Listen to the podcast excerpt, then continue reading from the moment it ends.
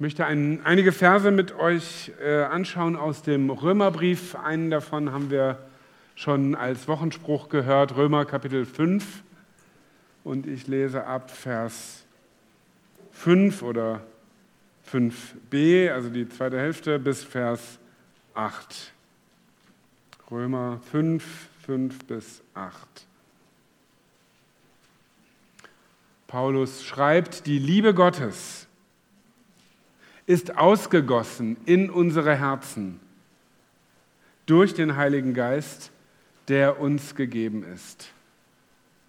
Denn Christus ist schon zu der Zeit, als wir noch schwach waren, für uns Gottlose gestorben. Nun stirbt kaum jemand um eines gerechten Willen. Um des guten Willen wagt er vielleicht sein Leben. Gott aber, erweist seine Liebe zu uns darin, dass Christus für uns gestorben ist, als wir noch Sünder waren. Gott aber erweist seine Liebe zu uns darin, dass Christus für uns gestorben ist, als wir noch Sünder waren. Amen. Wer sind wir? Wie kann man so eine Frage beantworten?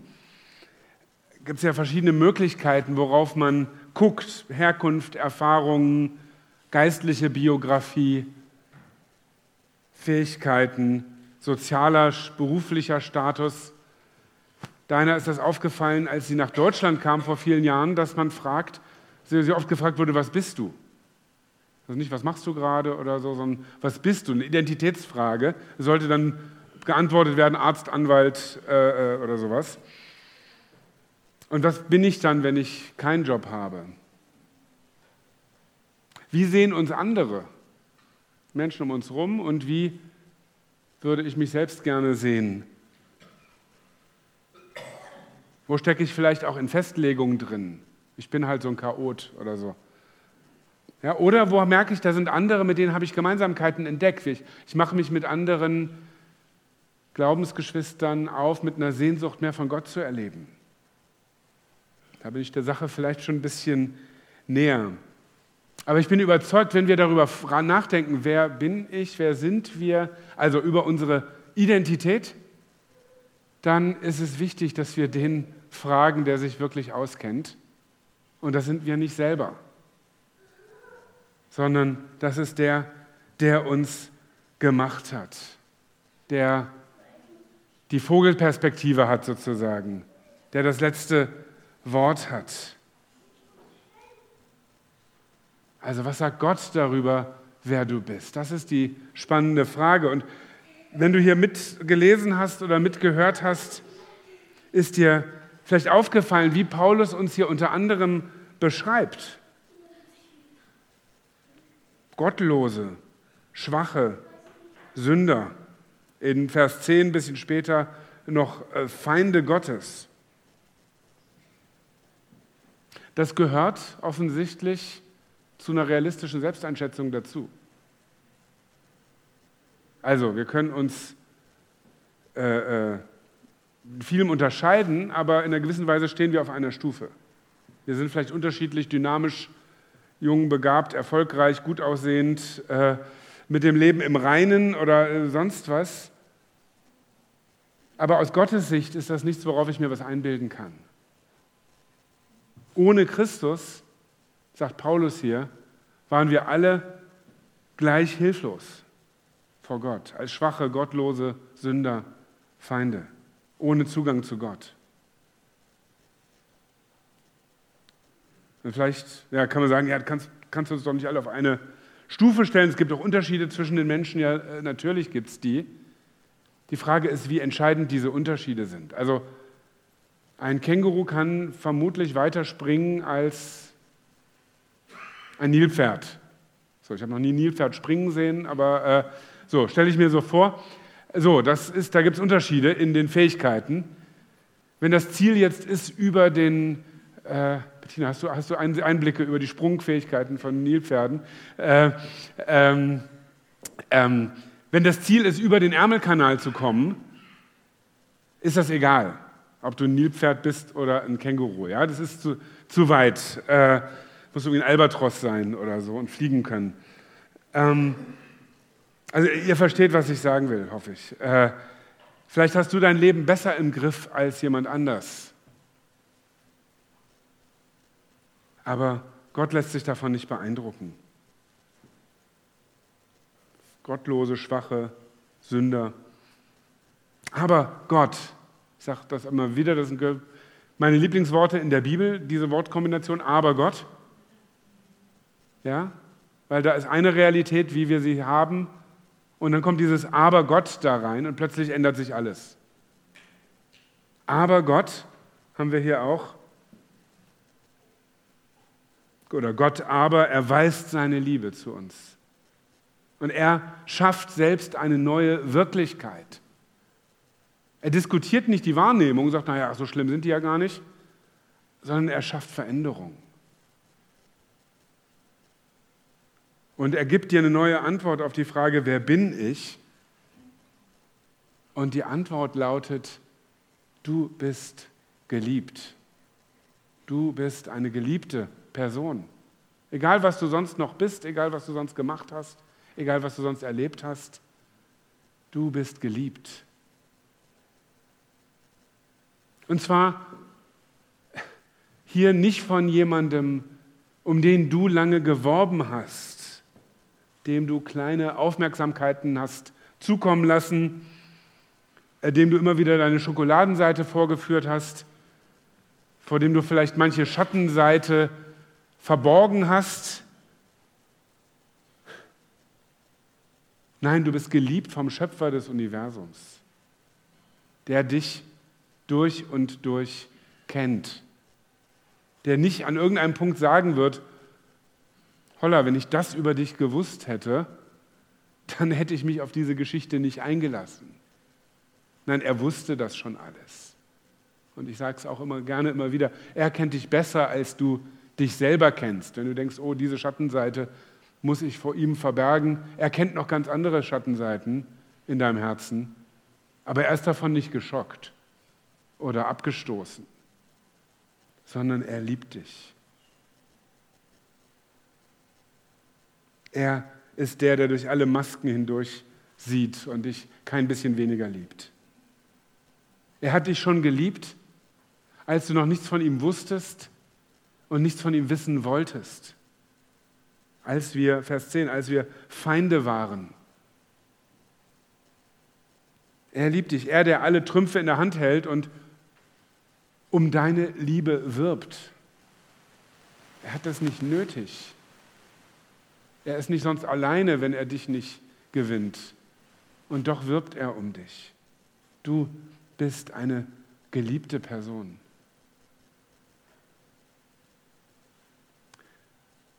Ich bin im Johannesevangelium manchmal über den Johannes gestolpert, den Jünger, der dieses Evangelium schreibt. Vielleicht ist euch das schon mal aufgefallen, dass er sich selber nie mit Namen nennt in dem Evangelium. Also er führt dann irgendwie eine Liste von Jüngern, aber er selber kommt da nie vor, namentlich. Stattdessen schreibt er über sich selber, also, also aus Bescheidenheit, man nennt sich dann nicht selber in seiner Story. Und dann stattdessen schreibt er dann über sich, der Jünger, den Jesus lieb hatte. Und ich habe da manchmal gedacht, also so richtig total bescheiden kommt mir das gar nicht vor.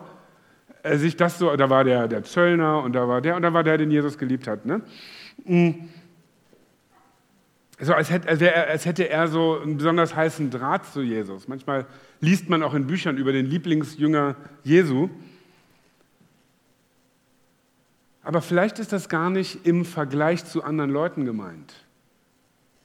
Also der, das war der eine, den Jesus geliebt hat. Bei den anderen war Jesus sich nicht so sicher, dass das gar nicht der Punkt ist, sondern Johannes hat vielleicht seine Identität verstanden. Sagt, was ist das Wichtigste, was man über mich sagen kann?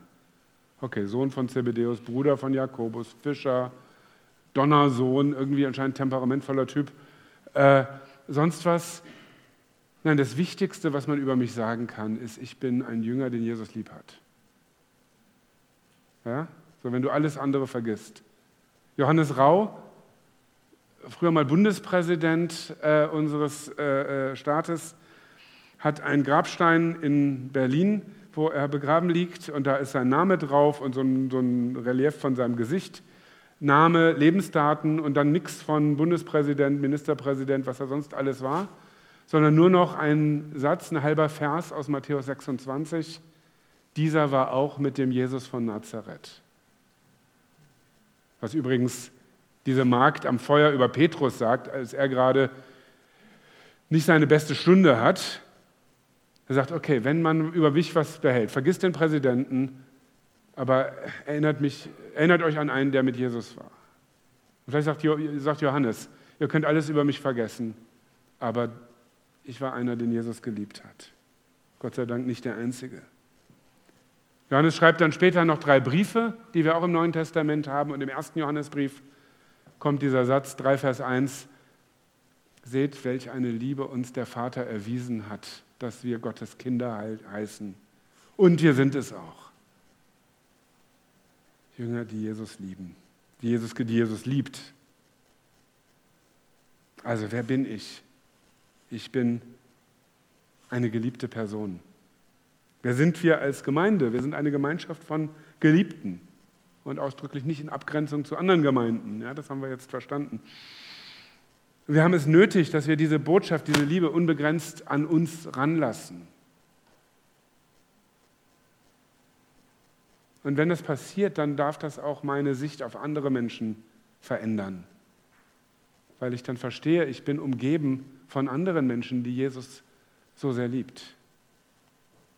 Und denen er seine Liebe schenken will, die sie vielleicht noch nicht gefunden haben, aber für die sie da ist. Wie empfange ich das? Wie lasse ich diese Liebe an mich ran? Jetzt sagst du, ja, das klingt ja alles prima, aber ich spüre nichts oder so. Vers 5 nochmal. Die Liebe Gottes ist ausgegossen in unsere Herzen durch den Heiligen Geist, der uns gegeben ist. Also der Heilige Geist, Gott, der Heilige Geist, die dritte Person der Dreieinigkeit, bewirkt es, dass wir überhaupt glauben können, dass wir überhaupt eine Beziehung mit Gott beginnen können. Wenn du anfängst, mit Jesus unterwegs zu sein, ihm dein Leben gibst, dein Vertrauen ihm gibst, sagt die Bibel, du bekommst ein neues Leben, eine neue Geburt. Und in dem Moment kommt der Heilige Geist auch in dein Leben, zieht bei dir ein. Gott zieht bei dir ein. Und mit dem Geist kommt die Gewissheit der Liebe Gottes, die er dir schenkt. Der Heilige Geist lebt in dir, neben anderem, um dich gewiss zu machen, dass du geliebt bist. Schreibt Paulus in Römer 8, der Geist Gottes gibt Zeugnis unserem Geist, dass wir Gottes Kinder sind. Also es ist nicht, was der Pastor dir einredet, sondern was der Geist Gottes in dir als eine Gewissheit wachsen lässt. Ja, das stimmt. Manchmal ist das an dem Moment, wo Menschen durch diese Tür des Glaubens gehen, so ein totales Aha-Erlebnis. Sagt, ich bin geliebt. Manche könnten das bezeugen. Für manche ist es vielleicht ein Prozess, wo sie da in diese Erkenntnis mehr reinwachsen, schrittweise, und irgendwann wirklich ergreifen können. Und wenn du noch vor dieser Tür stehst und dich Jesus nie ganz anvertraut hast, dann hörst du das und denkst, klingt ja gut, aber du kannst es nicht wirklich begreifen. Und du kannst es dann nur begreifen, indem du da einsteigst. Also erzähl jemandem, der noch nie geliebt hat, der noch nie Liebe erfahren hat, was Liebe ist. Ja? Aber wenn du zu Jesus kommst, empfängst du das. Dieses Handeln des Geistes, das erlebt der, der durch die Tür durchgeht. Manches kann man nicht verstehen. Man muss es erleben. Ja, vielleicht sagst du ja, ich bin Christ. Ich habe Jesus, ja, mein Leben gehört Jesus, aber mit der Liebe, ich bin mir nicht so sicher. Ja, Gottes Geist wohnt trotzdem in dir. Das ist nicht der Beweis, dass du den Geist doch nicht hast. Der Geist Gottes in dir kommt auch ans Ziel. Die Liebe ist ausgegossen. Und da ist was, was immer wieder geschieht, was fortwährend geschieht. Das ist nicht einmal am Anfang so und jetzt ist alles klar für alle Zeiten. Manchmal kommen Erfahrungen, Krisen, Crashs, die ich selber hinlege. Ich sage, okay, ob Gott mich jetzt noch liebt und so, dann muss ich erst wieder neu irgendwo da Vertrauen fassen. Ja, du darfst dich da auch immer wieder neu nach ausstrecken und dich danach, ja, wirklich dafür öffnen, dass der Geist Gottes in dir so wirkt. Aber ich habe es am Anfang des Gottesdienstes schon gesagt, wenn du fragst, ja, wie kann ich wissen, dass Gott mich liebt? Die tiefste Manifestation seiner Liebe hat schon stattgefunden. Nochmal Vers 8. Gott erweist seine Liebe zu uns darin, dass Christus für uns gestorben ist, als wir noch Sünder waren. Also wenn deine Frau zu dir sagt, beweise mir, dass du mich liebst, weißt du, du bist in heißem Wasser, äh, es ist schwierig, aber Gott liefert uns einen Beweis. Den ultimativen Beweis, er gibt sich selbst. Der schickt uns nicht eine Valentinskarte, sondern er geht ans Kreuz. Und Paulus argumentiert hier so ein bisschen. Ne? Er sagt, es ist eigentlich schon die Spitze des Edelmutes, für einen guten Menschen sein Leben zu wagen. Also so im Film, der Typ, der erst der Verräter war und dann doch irgendwie so die Kurve kriegt, aber er, hat, er war zu böse, um wieder ganz gut zu werden, der opfert sich dann noch für den Helden. Ja, das ist so die Standard, Standardmuster in Actionfilmen. Ähm, für einen guten Menschen wird einer vielleicht sein Leben wagen, sagt Paulus. Aber Jesus hat sein Leben, er hat es nicht gewagt. Ja, er hat sein Leben nicht riskiert. So, ich mache das jetzt auch wenn es mir ans Leder gehen könnte, aber hoffentlich nicht, sondern er wusste, er geht jetzt in den Tod. Er wusste, das ist das Ziel, dass er ans Kreuz geht, dass er stirbt. Und ja, nicht für irgendeinen Helden in der Story, sondern für Schwache, für Gottlose, für Sünder, für Feinde, für lauter Leute, die es überhaupt nicht verdient hatten, die sich nicht danach, die noch nicht mal darum gebeten hatten, die ihn zum Teil hinterher noch mit Füßen treten. Und er hat es getan, um aus ihnen Kinder und Freunde und Geliebte zu machen. Und wenn du sagst, ja, ich spüre das irgendwie nicht, dann lade ich dich ein, komm zum Kreuz. Meditiere das Kreuz, was Jesus getan hat für dich. Wir feiern gleich das Abendmahl. Das ist ein Ort, wo ich das neu annehmen kann. Jesus, du bekommst es zugesprochen, Christi Leib, Christi Blut für dich weil er dich so sehr liebt. Das ist der einzige Grund. Komm mit Jesus über dieses Geschenk ins Gespräch. Und ich glaube, er will dir eine neue Offenbarung seiner Liebe schenken. Und wenn wir darüber nachdenken, wir haben über Missionsbefehl heute gehört, äh, ja, wenn es darum geht, wie können wir anderen dienen, wie können wir auch als Gemeinde hier der Stadt dienen, da muss das am Anfang stehen. Die Liebe Gottes, die wir empfangen haben, die wir immer neu empfangen können. Und das muss alles bestimmen, was wir sind, was wir sein werden, was wir tun werden. Und wenn diese Liebe Wurzeln schlägt, dann bringt sie Frucht in unseren Beziehungen, untereinander, in der Art, wie wir mit Menschen um uns herum umgehen. Und dann, wir haben gestern ja Hochzeitsgottesdienst gefeiert und ich habe das da gesagt in, der Traupredigt. Wenn zwei Menschen die Defizit, ihre Defizite einander bringen und dann einer zum anderen sagt, füll du mich jetzt auf, füll du jetzt meinen Mangel aus, das kann eigentlich nur schiefgehen. Ja, dann erwarten, erwartet beide, jeder das vom anderen. Aber wenn wir uns füllen lassen von der Liebe Gottes, dann haben wir, haben wir übrig sozusagen, um weiterzugeben und um andere zu segnen. Keiner hat mehr Liebe als die, dass er sein Leben lässt für die Freunde, sagt Jesus. Keiner hat mehr Liebe als Jesus, der sein Leben lässt, sogar für die Feinde. Und der Empfänger dieser Liebe bist du. Und Jesus, wir danken dir dass du uns beschenkst mit Liebe. Ich danke dir, dass ich das für mich annehmen darf, dass ich es glauben darf. Wenn Menschen mir andere Dinge gesagt haben über mich, dass ich nicht liebenswert sei, dass ich ja, es nicht würdig bin, dann sagst du, ich liebe dich. Dann sagst du, ich bin für dich. Dann sagst du, ich habe mich für dich hingegeben. Danke, Jesus. Ich will dieses Geschenk annehmen. Amen.